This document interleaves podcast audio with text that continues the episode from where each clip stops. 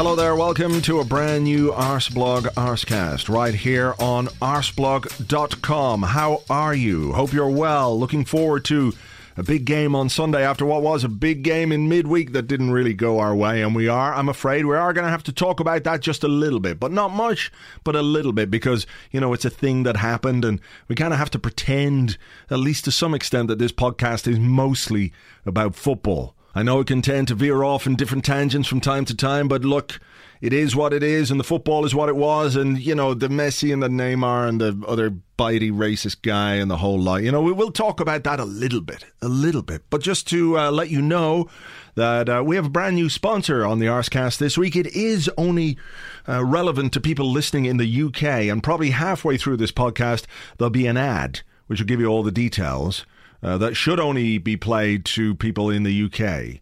And so, those of you outside the UK, I'm sorry I don't have anything for you this week, but I'll try. I'll do my best to get you a great deal, like I have for the people who are in the UK who can take advantage of this great offer from uh, Cornerstone. And Cornerstone, they give you razors and razor blades. And at first, I was thinking this was a very manly offer, but of course, ladies can use razors and razor blades too. So this is this is equal opportunity. But you know, razor blades are really they're really expensive, like super expensive. So if you can find a way to make that whole, you know, shaving thing cheaper, why not? And Cornerstone do that. They give you uh, six uber sharp German engineered blades from just four pounds. And what they do as well is you get a razor, a shaver, a razor shaver, razor shaver, razor thing. You know, the thing with the handle, and they engrave your initials on it as well before they send it to you.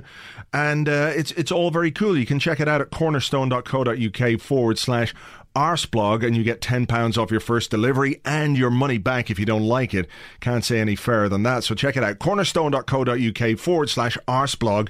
If you have to shave and you need to shave and you'd like to shave, uh, shaving with a cornerstone razor helps support this podcast. So thank you very much indeed. Right. So that's our sponsor. And I'll try and get other sponsors who can get stuff for everyone all over the world because I'd like to bring happiness to, to everyone everywhere. That's what I would like to do. Do you ever talk to inanimate objects?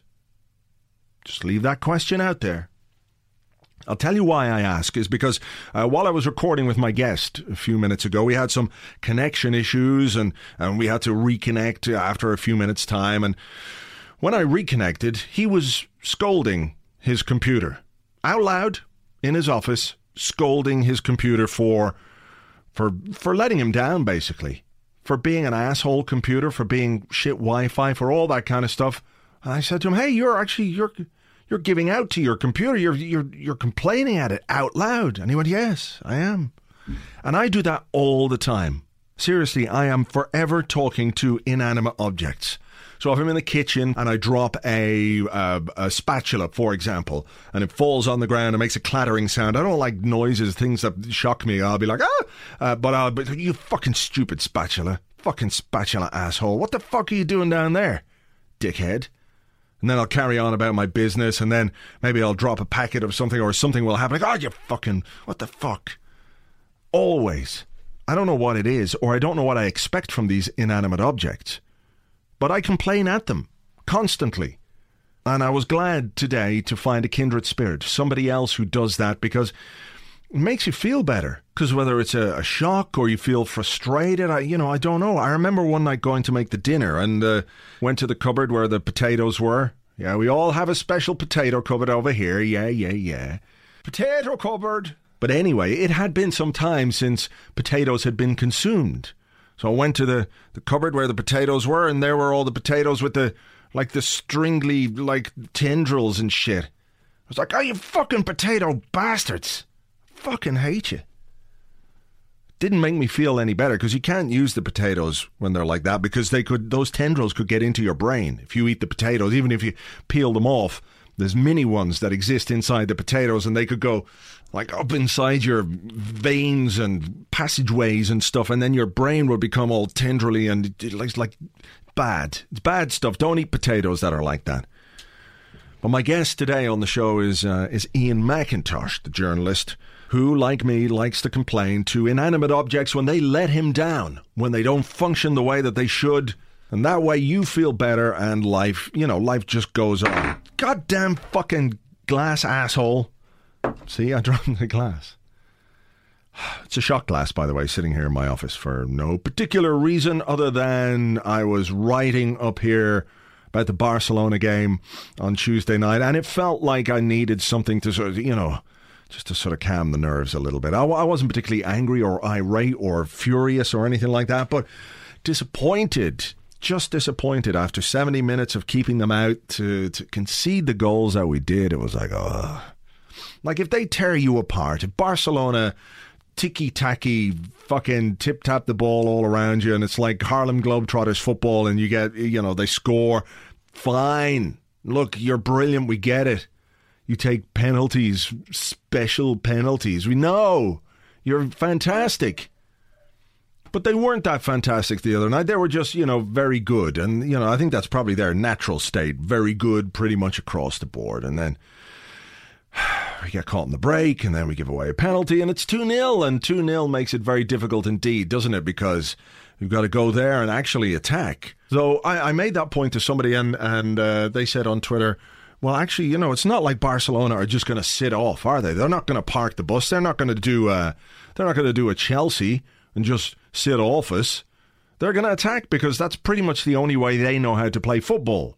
The difference is, of course, is that we're going to have to attack with a bit more abandon than we did on Tuesday night, and that will leave more space for them to attack. But hey, I've been in the Nou Camp before and watched uh, Lionel Messi score four goals against us, and that was a team with Silvestre in it. So I don't think, not that I'm trying to tempt fate here in any way, I don't think it can be that bad again, can it? What have I done? What have I done?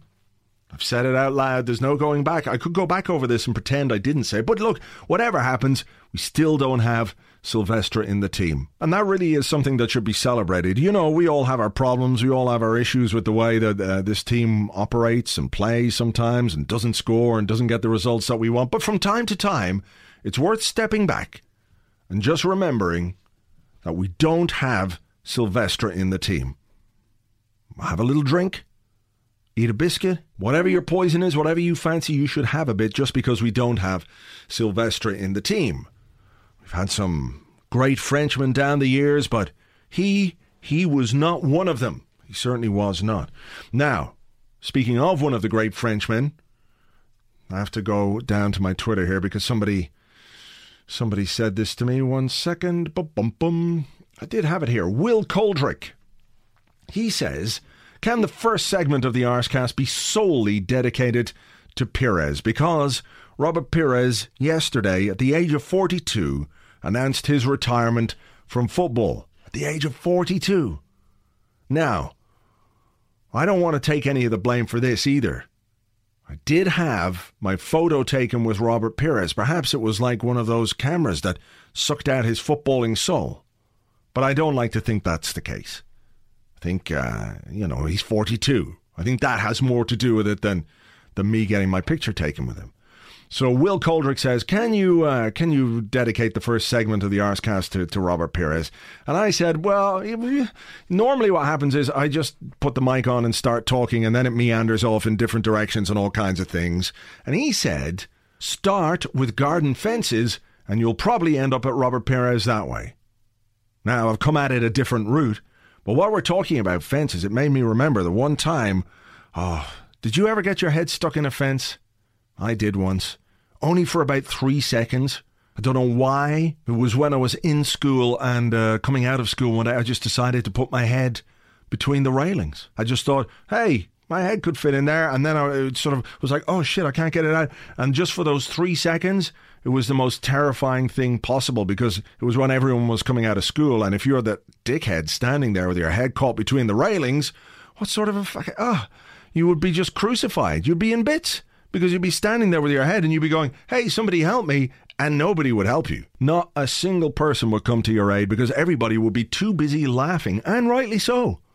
But those three seconds of getting my head caught in a garden fence were, were absolutely terrifying. So, uh, so there you go. That's the fence talk. But what about the Robert Pires talk? We should talk a little bit about Robert Pires, though, shouldn't we? Yes, I think we should. But I, you know, in fairness, if we're going to talk about him, we need a bit of background music, right? Something subtle, something that suits the mood, something that kind of, you know, might just give a little bit of a hint about about how I feel about Robert Pires. So let's let's see if we can find something. I'll just go, oh. Hmm, this sounds um familiar and reasonable.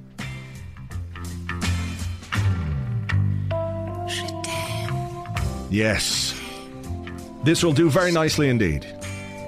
Robert Pires, what a player. What an absolute gem of a player he was. I remember I was on holidays in uh, in Sitges in Spain before I went to live there in the summer of whatever year it was that he signed 2000 I think it was 2000 and I remember going to an internet cafe and the way that you kept up with the news then, if you were online, was was Arseweb. If you remember, Arseweb had like the newsreel, and they would uh, they would do well, basically the news, the bits and pieces that were out there, and the. Uh, the stories were that we were going to sign Robert Pires, and then Real Madrid were interested in signing Robert Pires. and you're thinking, wow, well, if Real Madrid are interested and Arsenal are interested, chances are he's only going to go one place, and that's going to be Real Madrid. So, so who are we going to get to replace Marc Overmars? Wasn't it just after Overmars had left? Who's going to be our our guy? Who's going to do what Overmars did that one season or season and a half?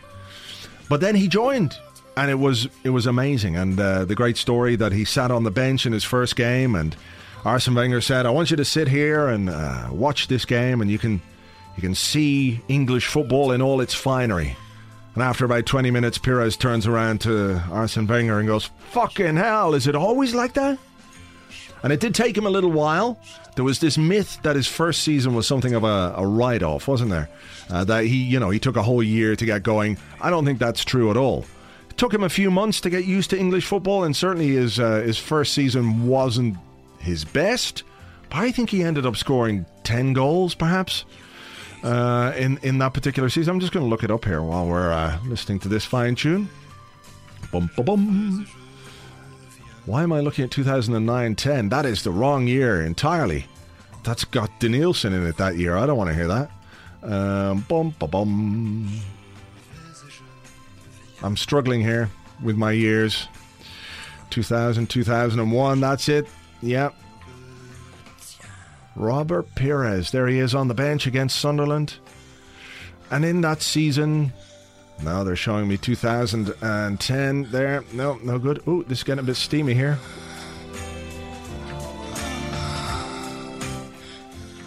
Seven or eight goals, I think, because there's a few in there for France. And then the next season, he was just like amazing. The season that we won the double. He picked up that injury against uh, Newcastle, was it? Newcastle fans pointing at him and laughing, but he was amazing. And the Arsenal players, when we uh, got the Premier League trophy that year, bowing down to him and the "We're we're not worthy" thing, and uh, he was just a, an incredible footballer. And I remember as well. Uh, he got a great reception when we went to play Villarreal, and we were over there uh, for the Villarreal Champions League game. And he came over at the end of the game, and all the Arsenal fans in the away end at Villarreal were singing his song. And he speaks about that moment when he came back uh, to Arsenal to play at the Emirates. And uh, goddamn, he was brilliant and fantastic, and uh, so so dreamy. My goodness. And he's retired from football. Football is a, a lesser sport due to his absence. Not that he was playing very much anyway, recently. Not at 42, you don't, really. Unless you're some kind of, you know, crazy bonkers goalkeeper. But Robert Pires, ladies and gentlemen, what a guy. And we should just think pretty inappropriate thoughts for the next couple of minutes while we listen to this song. Oh, Robert.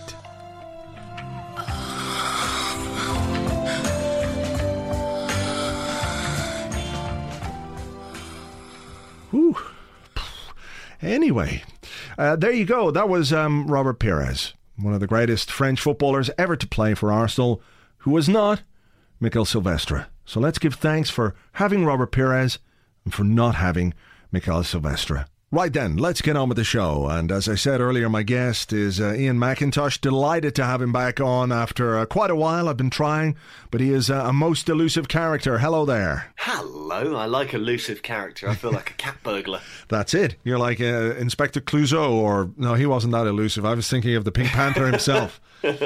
he was the elusive I'll take one. that. I'll take that. All right. How, how are things in the world of the set pieces? They're very good, thank you. Very, very good. Uh, some some slight issues with Everton on Championship Manager 2001 2002, uh, but but that that is by and large how it's been for the last six months. So, right. It sounds like a tough life. Well, you know, sitting around playing fifteen-year-old computer games is it's, it's awesome. Actually, I'm not going to moan. All right. Well, look, we'll uh, we'll let people just stew in their jealousy there for a little while, and uh, and start talking a little bit about football. And Arsenal in midweek did really well for 70 minutes against Barcelona, and then lapsed in concentration. And you just can't afford to do that against a team as good as Barcelona. Oh, yeah, it's absolutely right. And it it felt all along as if there was some kind of atomic, oh, Arsenal moment coming. um, and then the longer it went on, you thought, oh my God, they might do this. And there was so much that was good about the performance. I particularly liked the way there were three attacking players stationed around the goalkeeper. The Barcelona goalkeeper to try and stop them rolling the ball out and building it up from the back to try and force them into kicking it long. Um, it was just it didn't always work, but little things like that that, that kind of time and attention, mm. you thought, oh my God, they're learning. They're, they're going to do it this time. but yeah, just short. I can't begin to imagine how frustrating that was for you. Yeah, it was a little bit frustrating. You know, I, I think people can com- compartmentalize a defeat against a team as good as Barcelona. But it, well, I think what frustrates, or certainly frustrated me, was the fact that when the goals came, they were both pretty much avoidable. Uh, the first one, a break down uh, the left hand side, and we, you know, spoken about counter attacks and how you can't allow them to do that, and we allow them to do that. And then the second one, I think that comes quite close to that that atomic Arsenal moment you were talking about. Yeah, there's the gulf between Flamini's first period at Arsenal and his second period at Arsenal is, is really quite profound because when he left first time, I said that was a huge, huge loss for that Arsenal team. They needed him there. They didn't replace him for years, but second time round, I think it goes without saying it's not been quite as uh, not been quite as pivotal to the cause. The poor man. No, well, this is it, and we're all quite surprised because normally he's excellent in the final year of his contract. Yeah. Ouch. and usually so careful and cautious with tackles in his own half as well. Yeah, who could have seen that uh, that that one coming? Poor. Uh, yeah, it's it's just it's frustrating when you're a neutral like me. Uh, I can't I can't imagine what it's like for you guys. I don't know how you're not all turning to drink. Well, I'll just leave that hanging there. who says we're not? Um, we won't uh, admit to anything stronger than that. But okay, so look, here's a here's a thing that I was talking about, and I threw it out there as a talking point on the blog this week after the Barcelona game. There was an incident when Jordi Alba went down pretending that he got hit in the face by Giroud and he rolled about on the floor and he was, oh, my beautiful face. And then when he realized nobody was paying any attention to him, he got up to indignantly uh, confront Giroud about the fact that he hadn't actually hit him in the face at all. And he stood there quite angry at not being hit in the face when it, that's what it comes down to, and put his head into Giroud's face. Would it be fair for me to say that if an Arsenal player had done that, the Barcelona fellow would have gone down? right? You know, I don't want to advocate that kind of cheating or anything like that. I don't like to see it. I don't like it when uh, it's done to us. But is perhaps being able to cross that line what makes a team and those players such relentless winners? Is that something Arsenal have to have to just get on board with? Because you know, if you can't beat them, join them. No, not really, because I don't think you want to see your team behaving like that. Um, yeah, no, no one's above it all. I think every team would pick out, you know, if they're being truthful, they could pick out a moment when one of their players has done something um, a, a, a little less than noble. Um, but you, you don't want to see your players doing that. It, it is irritating. It was it was happening on uh, Wednesday night as well. There was a, a Dynamo Kiev player who was making far more of an injury than was necessary. And I honestly don't believe that it, it has huge significance in in the way results go. I think sometimes it will count against you as well. Remember Didier Drogba used to have a thing with Chelsea where he would um, feign injury to the point where he would actually limp around for another five or ten minutes if he hadn't got the free kick in order to prove that he really was injured. That that limping always coming to an end as soon as the ball came near him. It used to drive Frank Lampard up the wall uh, Yeah. in particular. Um, so no, I don't think you want to go down that road. I think that maybe there are reasons why Arsenal aren't dominating the Champions League as perhaps they should with their resources, or at least dominating it once in sort of five, ten years. Um, but it, it's not a lack of shithousery. Right. But there, there is, I think, in football, a, a place for some good old fashioned cynicism, if I can, if I can put it like that. So, for example, when Barcelona break down the left hand side, uh, just before the ball is played inside from Suarez to Neymar, Laurent Koscielny has the ability to make a foul there on Suarez, and Yeah. and to prevent that pass, pick up a yellow card. In football parlance, what they would call that's a good yellow card. You know, maybe Yeah. maybe being a bit more on top of that side of things. Yeah, I think that that's a little more towards the light side. Um, Tottenham, in particular, are very, very good at that this season. I, I know that I shouldn't be mentioning things like this on, on, on this podcast, but uh, Erik Lamela's foul count is through the roof. Possibly because he's not very good at tackling, but also because he's very, very good at you know that moment where the transition comes at just sticking a leg out and, and ruining it for everybody else. I don't think there's I don't think there's anything that bad um, about that kind of thing. But but no, clutching your face and rolling around on the ground.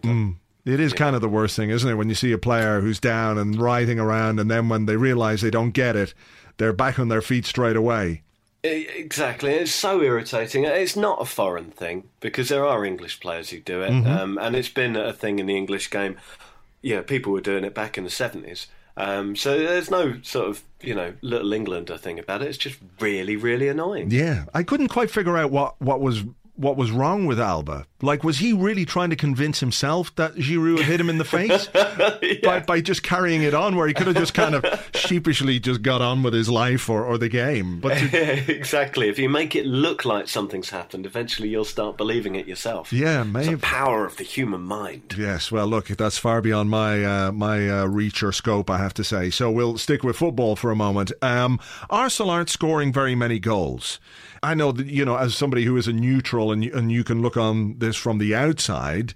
Um, is Danny Welbeck the saviour uh, that Arsenal season needs? Coming back, fresh legs, hasn't played all season. Could he be the guy to to spark things back into life? Well, on his goal scoring ratio in the past, it would be hard to make that argument. But there is something great about Danny. Well, there are many great things about Danny Welbeck. I really like him. Um, the thing I like most about him is that he puts as much into his play off the ball as he does on the ball. Um, he works tirelessly when he's there. He's very, very intelligent with his movement. Uh, and of course, he's a, he's a very good footballer. But yeah, we really need to see him getting 20, 25 goals a season to live up to all this potential. And if, if he was coming back from injury with that sort of CV, um, then yeah, I'd be absolutely in agreement. Instead, what you know, what you've got is, is what you've said. You've got a very good, fresh, clever player coming back at exactly the point of the season when you really need him. I hope it does work out for him. Um, but I, I wouldn't be staking too much on it right now, just simply because he hasn't scored those goals at the ratio that, that they need to be scored in the past. Yeah, I mean, uh, Giroud has gone what seven, eight games without a goal now. Theo Walcott's got two goals in twenty-one. You know, if you're a manager, let's say, for example, uh, Arsene Wenger uh, gets the bullet tomorrow and they call up Iain Macintosh because of your vast experience with Everton and Championship Manager, which is a CV where I think which is far beyond uh, many managers who've, done the job in the past. But let's say they, you know, that you're there looking at that problem. How do how do you try and solve that? You know, is there a a, a temptation to stick with guys who have done it? And hope that okay well look it has to come good at some point or do you have to say do you get to a certain point you go right we've got to change something to try and spark us uh, spark us into life again I, I have a certain amount of sympathy because when you've got, uh, remember, you know, Welbeck hasn't always been injured. When you've got Giroud and Welbeck, they're two very, very good strikers. Unless you're going to go out and buy someone absolutely top draw, there's not much you can do this season, really. Um, you've got, for want of a better way of putting it, less simplistic way of putting it, you've got two sort of four star strikers there. Um, Yeah. Welbeck, as I say, I like. He hasn't got the, the CV behind him. And Giroud, and it's not a reflection of Barcelona or even the last sort of six or seven games. It's Giroud is not the kind of player that if he came up on the transfer market, Bayern Munich, Barcelona, Real Madrid, and all that would be fighting over. Uh, that that's the simple truth. He's he's very very good, but for a club of Arsenal's size, he should be he should be an option. He shouldn't be the number one thing. The The problem is that you know it's a big wide world. There's a lot of strikers, and and Arsenal have covered a lot of this with this enormous scouting network we've been told so much about that they do have resources now. The stadium is getting paid down. And there is going to come a point where this is kind of more more of an issue than than uh, than it is right now. That they they should have the kind of striker that Barcelona, Real Madrid, and Bayern Munich would, would be fighting over. Do you think so? Available. Do you think so? I think that Arsenal have everything there in their grasp to be one of the biggest teams in Europe. They have the stadium, um, which they very nearly completely own outright. Um, they have the London location. They have the position at the top end of the world's richest league and the TV resources and the fan base and the tradition. And mm. they have every single thing you need to be the biggest football team in the world. And they're not quite there. They're not quite there. It is not as easy as some people say. You can't just go out and buy you know the the best striker in the world and then all your problems go away it doesn't it doesn't really work like that but there is no reason why over a period of time they they shouldn't be able to they shouldn't be able to get there they should have the scouting network set up so they know who these people are going to be as they develop mm. they should have the resources there that even if they're not going to buy them at the peak they should be able to buy them you know just before the peak sure. and then there are there are there are players who transfer and you think well where where are Arsenal on that you know Lukaku you know, surely there's a player with with potential to grow there. Yeah. Yeah, where where were they on that? Um, but I mean, like in, in the summer, I I, I don't want to sort of turn things around and pretend I haven't said things that I have. In the summer, my view was that they've got Welbeck and they've got Giroud, and unless there's someone right there who's bang in form and exactly the player they mm. want, and there wasn't at that time, um, then you stick with it and you hope one of them steps up. Yeah. No, I mean, I think you're right in the sense that the way that Arsenal can get one of the best strikers in the world is by finding him before he develops into that player and helping develop him into that that player. You know, we've seen it before, perhaps with, with Van Persie, and I think Lukaku is, in Premier League terms, one of those guys who could fulfill that role. But, you know, it's difficult, isn't it, to compete against teams like Madrid, like Barcelona, like Bayern, who have this. I mean, you know, I'm an Arsenal fan all my life, and we've got history and we've got class and we've got all tradition, all those things that people want to talk about. But when it comes to the to, to the top end, to the pinnacle of European football, you know, we're not at that level. So those those players are going to go to those clubs if they want them. Maybe they, maybe there should be like a, a cap Barcelona have got three of them at the one time. That's hardly fair. yeah, absolutely.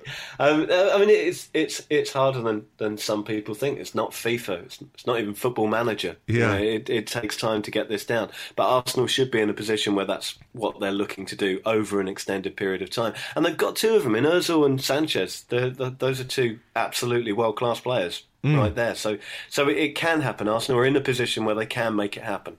Right. Well, we'll have to wait and see what they do this summer and who, who they might be able to find to to uh, to fulfil that ambition, if indeed that's the ambition that, that Arsenal have, which is a bigger question.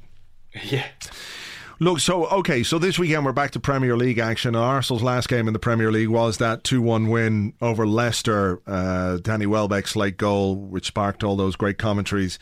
Um, and that's why I'm not particularly worried about how Arsenal go into this game after the Barcelona game because I don't think it's like the Arsenal juggernaut was halted by by Barcelona. You know, the form from an Arsenal point of view hasn't been particularly good. Um, but this this one on Sunday then is is pretty much a must win game, um, especially given the other the other fixture this weekend. It's Leicester and Tottenham this weekend, isn't it? Is it this weekend? I think so. I've been so obsessed with the cup final. Um, There's a cup final this weekend. I'm afraid so. What? Oh, is it the the, yeah, the League the, Cup? The Rumbelows Cup. The yeah, the Littlewoods Cup. Yeah. Yeah, I haven't even looked at the other ones. Um, no, it's not. It's not. It's um, Leicester and Norwich. Ah, right. Well, okay. that's almost as big a game. Um, I, I, think you'll be absolutely fine against Manchester United. Um, uh, I think you're also you're right. Losing two 0 at home after a couple of sloppy moments to the best team in the world I don't think that's indicative of a team in utter collapse, and, and nor is being held by Hull at the weekend, which was largely down to a goalkeeper just having the game of his life. That that um, happens a lot with us, though. It really does because it happened against Southampton as well, didn't it? Yeah. Um, I, I think if you're looking for indicators of, of how Arsenal is shaping up, and I'm not discounting some kind of awful late collapse because that seems to be a kind of Arsenal thing to do, I, I would be more looking at the Bournemouth game where people were expecting some kind of slip up there and it was just done and dusted quickly. Mm. Um, I'll be looking at the last half hour of the Leicester game where in the past I don't think Arsenal would have come back into that. Mm. But they kept going. They got a goal from a late set piece, which is another thing Arsenal wouldn't ordinarily be uh, be accustomed to doing. There is clearly more character in this team than there has been in the past, um, and I think that they want to they want to send a message out they, they want to make, uh, offer some kind of response after what's happened against Barcelona, and I think Man, Man United are there for the taking. Really. Mm. Did you see? Um, I I, go on. I was, I was just going to say I've seen a lot more of Manchester United in the flesh than I have Arsenal in the last couple of months, and they're not a particularly impressive team. Yeah. Um, they're absolutely ravaged by injury. They don't appear comfortable in the style in which they're playing, um, and you've got fans who've just about had enough. Um, I think if Arsenal go there and just go straight for it from the first minute, I think they, they should win that comfortably. Which has been a long time since you could say, you know, Arsenal will go to Old Trafford and win comfortably. Yeah. Did you see Louis Van Gaal talking this week about what he wanted from his team? He said desire, hunger. A lot of times I use the word horny. He said the players, the players have to, the players have to use their tools. Um, yeah. Is, is there something to be said uh, about an Arsenal team that can't score that's going to visit a very horny side? Well, uh, for some reason, it brings immediately to mind pictures of Olivier Giroud in those sparkly pants in the newspaper expose a couple of years ago. Um, maybe, maybe, they're lucky pants. Maybe it's time for Olivier Giroud's sparkly lucky pants. Um, I, also, yeah, would you go with that? Um, clearly, he's trying to lift the mood, um, uh, and I, th- I, think he's probably done that as well. Yeah, it's been yeah. pretty miserable around there. I think it's going to take a lot more than a semi to get past Arsenal. To be honest, I think. but even in the first half against Shrewsbury, um, the the other night in the FA Cup, it was very very ponderous. Mm. Um, they, they they didn't. They seem to be very very good at getting the ball to the final third, and then everyone stops, and then whoever has the ball turns around and boots it back to the centre circle where Danny, uh, where Daley Blind is, is waiting for them, and it wasn't sort of remarked upon after the game because it all looked so comfortable. But had it not been for two of Shrewsbury's three centre backs inexplicably deciding to mark each other and allowing uh, Chris Smalling to score, I think that could have been one of those games where Manchester United just knock on a locked door over and over again and it doesn't open. Yeah. Um, I didn't see an awful lot in that performance to make me think, there you go, that's it, turning point. Yeah. I, I think you'll I think you'll win on Sunday. It's all good. Well, I hope so. Um, um, and obviously, you know, the Premier League has got to be Arsenal's real focus now after what's happened against Barcelona. Second leg, I, I you know, you've got to give it a go. But realistically, um, we'll uh, we'll probably end up going out of that. But uh, another competition Arsenal are in is the FA Cup, and you mentioned the whole game a nil nil. Neither side wanted a replay, and such are the the fixtures that both sides are involved in. Hull in a promotion chase at the top of the Championship, Arsenal in mid- midweek action in the Premier League and the Champions League. You know that we still don't have a date uh, for the replay of that game. It might take place the week before the sixth round, um, which is is really really odd. Um, uh, it gives fans, of course, no time to to figure out where they're going or how they're getting there, whichever team comes out on top of, of that particular replay. Where do you stand on the on the whole replay thing? For me, they're like one of the great traditions of the cup is, is is the replay. But you know, in in the modern age, is it something that they're going to have to reconsider? Well, I'm a Southend United fan, so my my you know first feeling is replays make huge amounts of money for little teams who don't get huge amounts of money from well almost anywhere else nowadays. Yeah, um, they've been stiffed over and over again over the decades. However, um, Ollie Kay in the Times came up with what I thought is is just the winning idea, which is scrap replays, but the lower league club gets all the gate receipts because it's not like Arsenal particularly you know need extra gate receipts from the FA Cup were they to come up against Southend United. Mm. Just say, okay, we'll do one for the big teams and we'll we'll let the replays go. Um, but whoever the lower league team is, it's a 100% split for the lower league team. If it's two teams from the same division, it's a 50 50 split on the, the gate receipts. Right. Do something like that, provide some clear compensation. And then on the off chance, you know, Southend do get Arsenal in the cup, it you know, because knowing Southend's luck, we, we would get Arsenal in the cup the season they scrap replays and withdraw nil nil at the uh, at, at, well either one, Yeah. um, uh, and we cost ourselves some money. Do it that way, and at least there's some compensation. I, I could get on board with that. Yeah. Um, Ro- Rory Smith on ESPN also wrote a very good piece on uh, uh, uh, Thursday, and uh, he said that you know too often you can ruin yourself by looking for a perfect answer when actually the most you're ever going to get is a good answer. There's always going to be something that will upset somebody. Yeah. But I think if you're at least providing compensation to the clubs affected by removing the replays, then do it. Yeah. Let's go for it. Because there's absolutely no doubt we're playing way too much football. Yeah. Do you think? Yeah, absolutely. I think it's, it's like you know, there's a finite amount of butter to go on the toast, isn't it? Your players are going to pick up injuries, um, they're going to tire themselves out. But it's not just that as well. You get a kind of um, a, a mental sag as well from the players who need to get themselves up for the games, and from the fans as well. You know, having to pay for the tickets and still be as excited about Hull and the FA Cup as they are about you know the forthcoming title challenge. Sure. Um, I, I've, I've always said there's too many games. I personally have a winter break. Um, Yeah, keep well- the players in decent shape. I think that would be great. But then what happens is you get more fixture congestion, don't you? This time of the year, you know, is are there too many competitions? For example, um, you know, these uh, international competitions that, that players have to take part in. The you know, Africa Cup of Nations, Copa America, uh, the Gold Cup, uh, European Championships, World Cup, and all Well, that has I- got to come on top of the domestic fixtures. In England, of course, is you know, there's the three, uh, the league and the and the two cups, and then European um, involvement Yeah, gi- give as me well. give me enough time. I'll, I'll outlay my FIFA plan. I mean, I'd have all the international games um, pushed up at the end of the season.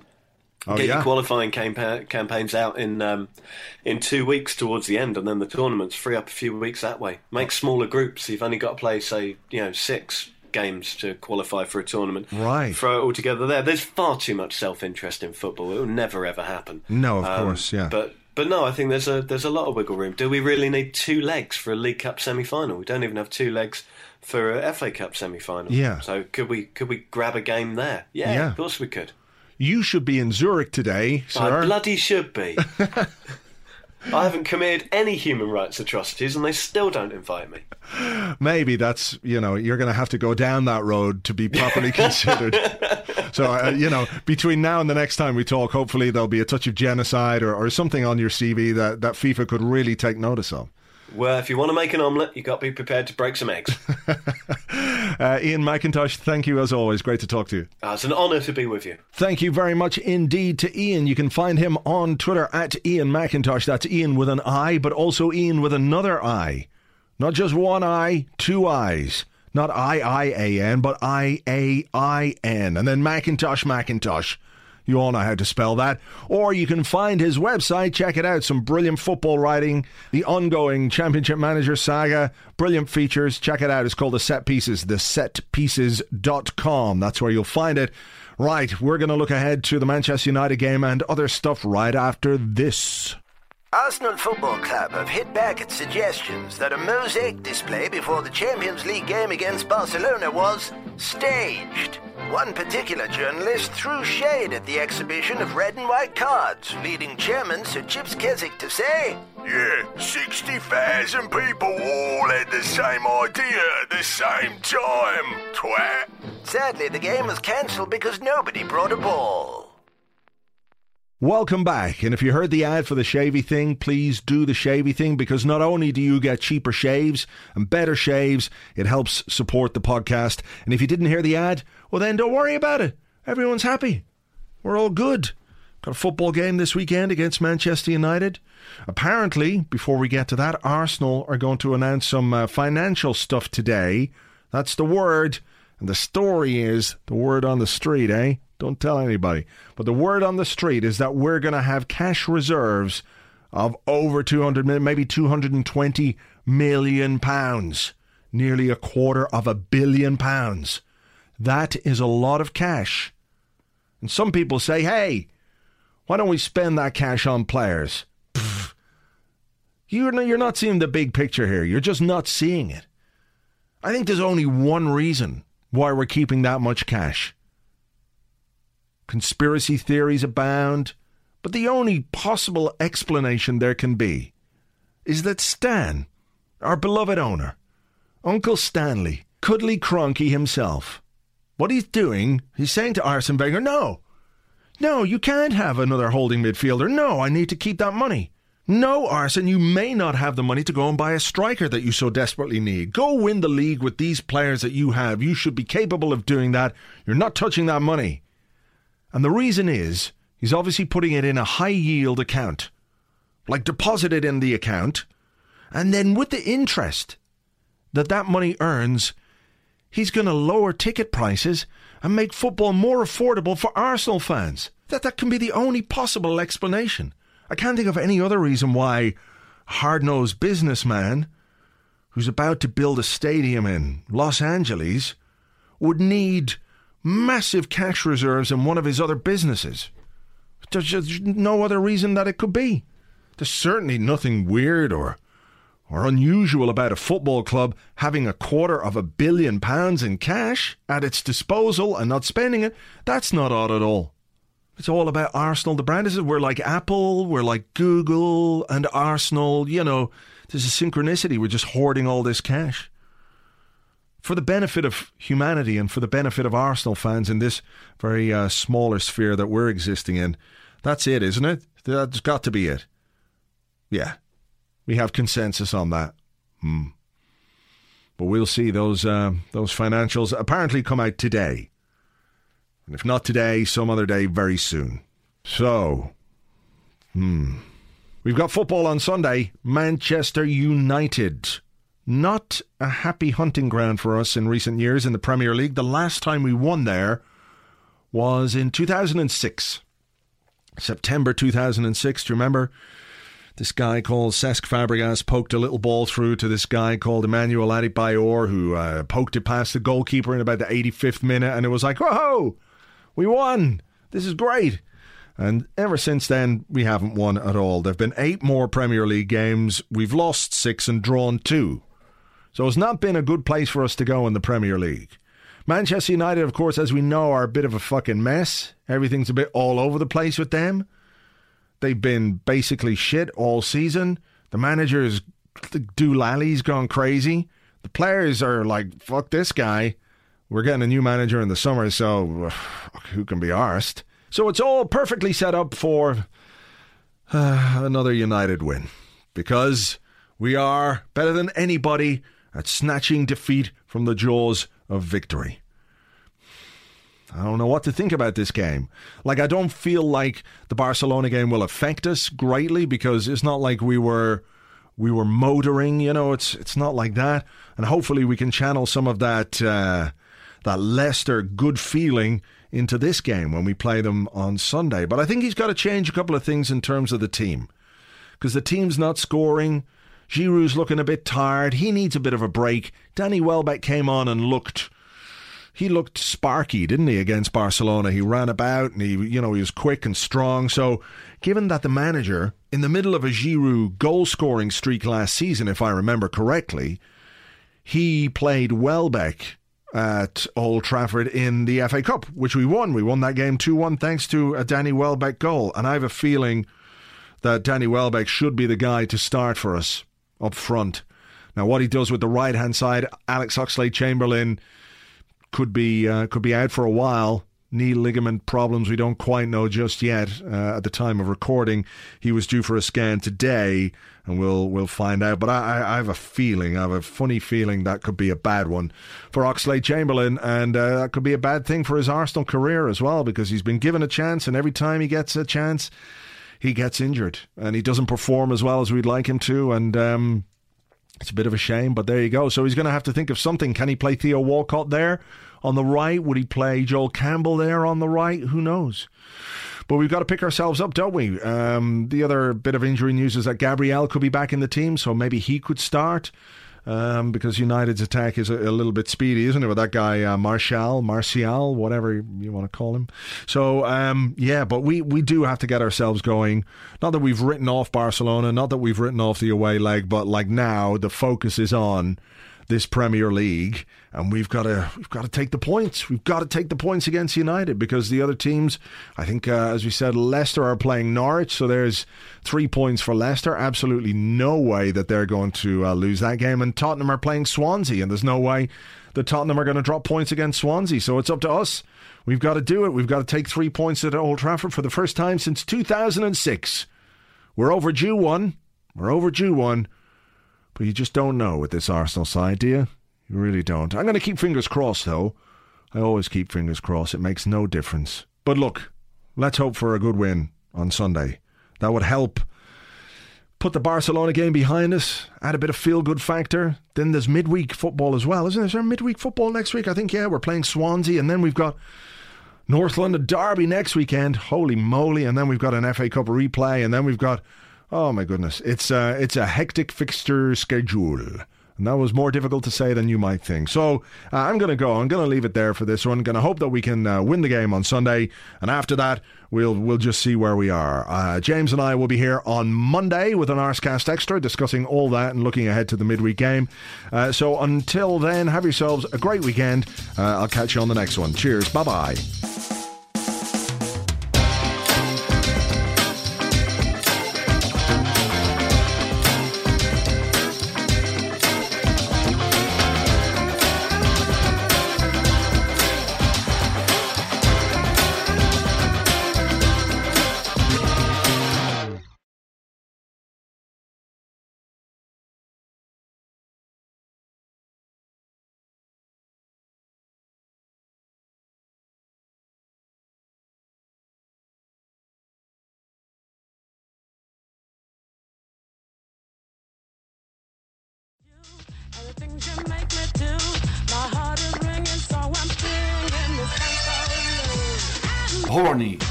Horny, horny, horny, horny, horny, horny, horny, horny, horny, horny, horny, horny, horny, horny, horny.